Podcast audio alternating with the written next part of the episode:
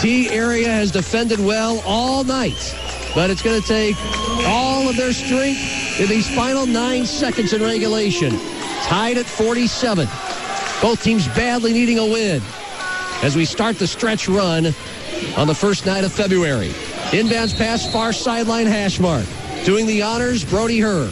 Hands it off to Price, back up point guard. 2-3 T zone. Herr right wing into the corner, cool. Oh, it's batted away. Williamson on the drive, one on one, two, one, laying at the buzzer. It's good. Tea Area wins the game on a steal and a layup by Marshall Smythe.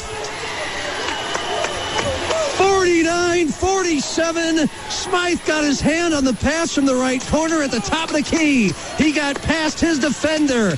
It was a race to beat the clock and the defender. His left handed lay and hit the rim a couple times and fell through the nylon.